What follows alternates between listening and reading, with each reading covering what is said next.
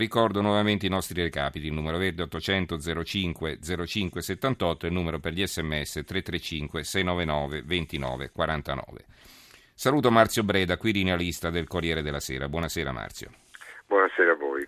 Allora diciamo subito che per quanto eh, apparentemente il Presidente della Repubblica non sia dotato di grandissimi poteri, insomma stare sette anni al Quirinale che poi nel caso di Napolitano sono diventati nove, non è che sia un compito facile, cioè non è come fare la regina Elisabetta della situazione, no? No, non lo è affatto. Devo dire che anche dalla lettura che hai appena fatto eh, di, di, alcuni commenti emerge la schizofrenia, il paradosso con cui Napolitano lascia adesso, cioè quando è stato rieletto meno di due anni fa, quasi due anni fa, ma non ancora due anni fa, eh, è stato rieletto fra gli applausi di tre quarti del Parlamento dopo che era stato implorato di accettare la rielezione che non voleva. Uh-huh. da allora diciamo le critiche che prima sì c'erano state anche acute se vogliamo, ma si sono moltiplicate e anche il suo stesso indice di consenso presso l'opinione pubblica di conseguenza eh, a causa di una come dire, campagna politico-mediatica forsennata è, è crollato, è passato da più dell'80% a meno del 40%. Ecco, questa è la contraddizione, questo è il paradosso. Napolitano lascia eh, dopo aver eh, eh, dire, prestato altri due anni di servizio eh, che gli erano stati chiesti proprio per eh, sottrarre, per, dire, per risolvere una crisi di sistema. Stava, così si stava profilando dopo quelle elezioni politiche che non avevano dato alcuna maggioranza e tre grandi minoranze. Insomma, uh-huh. eh, ha fatto eh, certamente anche ha esercitato un ruolo di supplenza quando ha dovuto inventarsi il governo di Mario Monti che eh, è nato sotto un'emergenza per l'appunto economica eh, sui mercati con lo spread a 550 eh, per evitarci la fine della Grecia eh, e poi quando sì, ha tenuto a battesimo eh, le larghe intese con Enrico Letta e ora con Renzi e diciamo paga eh, il suo aver tentato in tutti i modi di garantire la stabilità. Mm-hmm. Questo è stato uno ecco, ma questa decisione eh, di negare lo scioglimento delle Camere e dar vita a ben tre governi, Monti, Letta e Renzi, senza passare dalle urne, questo ha pesato, l'ha logorato secondo te o no? Sì, lo ha logorato molto anche perché eh, appunto eh, di, di, di, di, Monti è stato proprio eh, l'inventore di quella formula, lo ricordiamo, in pochi giorni l'ha nominato senatore a vita, poi eh, Presidente del Consiglio, ma lì c'era un'emergenza vera e molto grave.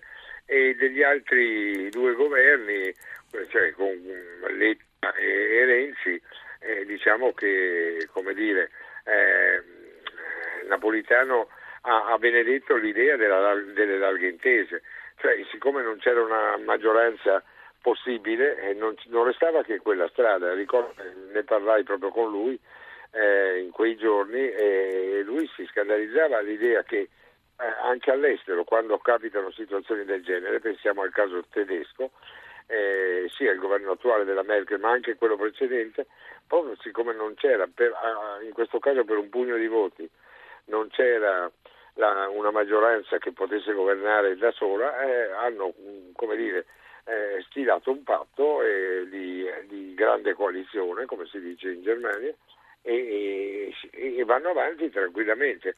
Eh, diciamo è una specie di realismo politico, eh, però da noi c'è un clima anche politico eh, intossicato, per cui c'è questa specie di iperpartigianeria, per cui si pretenderebbe che il capo dello Stato sia il primo partigiano del governo e invece l'opposizione, da parte della maggioranza, invece uh-huh. l'opposizione vorrebbe che fosse il primo che critico. il lavoro che non fa, che non, che non, riesce a fare l'opposizione. Questa ecco. è l'estrema difficoltà. Allora, quanto l'ha indebolito invece la storia delle intercettazioni e di questo processo sulla presunta trattativa Stato-mafia? Sì, certamente è stato un punto di grande logoramento sia dal punto di vista dell'immagine, perché questo ha eh, è avvenuto dietro una gran cassa mediatica continua e asfissiante, diciamo pure, e, ma anche sul piano proprio, una cosa che lo ha toccato molto anche sul piano personale. Diciamo su questa faccenda è morto il suo consigliere giuridico che lo assisteva proprio su questo fronte, stroncato da un infarto. E poi certo bisogna immaginare eh, un capo dello Stato che si vede eh, costretto a, dire, a, testimoniare una testimonianza che poi non aveva il rilievo che eh, così si pretendeva potesse avere eh, in un processo nel quale sono imputati i capi boss de, grandi boss della mafia, che mm-hmm. tutto questo è avvenuto al Quirinale. Lo ha logorato molto, anche proprio umanamente, personalmente, lo ha provato molto.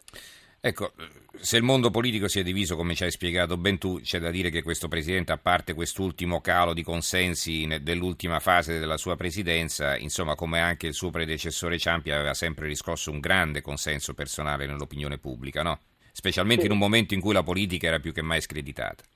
Sì, diciamo, proprio per questo eh, eh, vale il, il fatto che era percepito come un'autorità morale all'estero, così lo ha definito a suo tempo il Obama, e anche dagli italiani come un garante, insomma mm-hmm. io l'ho seguito in tutti i viaggi italiani e stranieri e all'estero e che insomma aveva un, una dose di consenso molto elevata, visibile, palpabile, vuol dire plateale.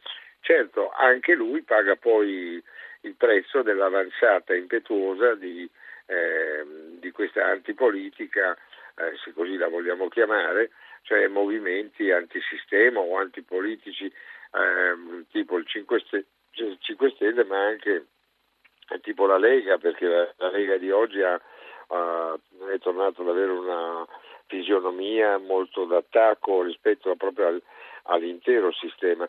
E chiaramente per un processo di identificazione, una specie di transfer, anche lui ha pagato eh, come dire, il prezzo di, di, di, di questo, questa uh-huh. ondata insomma, di antipolitica. Senti, un'ultima domanda, eh, sappiamo che ha intenzione di continuare a lavorare anche in questa sua nuova veste di senatore a vita, lo ha detto lui, ecco, sì. però a, alla fine ti chiedo perché ha lasciato secondo te, solo perché era fisicamente stanco o era magari anche stufo di qualcosa? No, no eh, sicuramente, eh, con assoluta sicurezza eh, proprio per le condizioni fisiche, non ce la faceva più.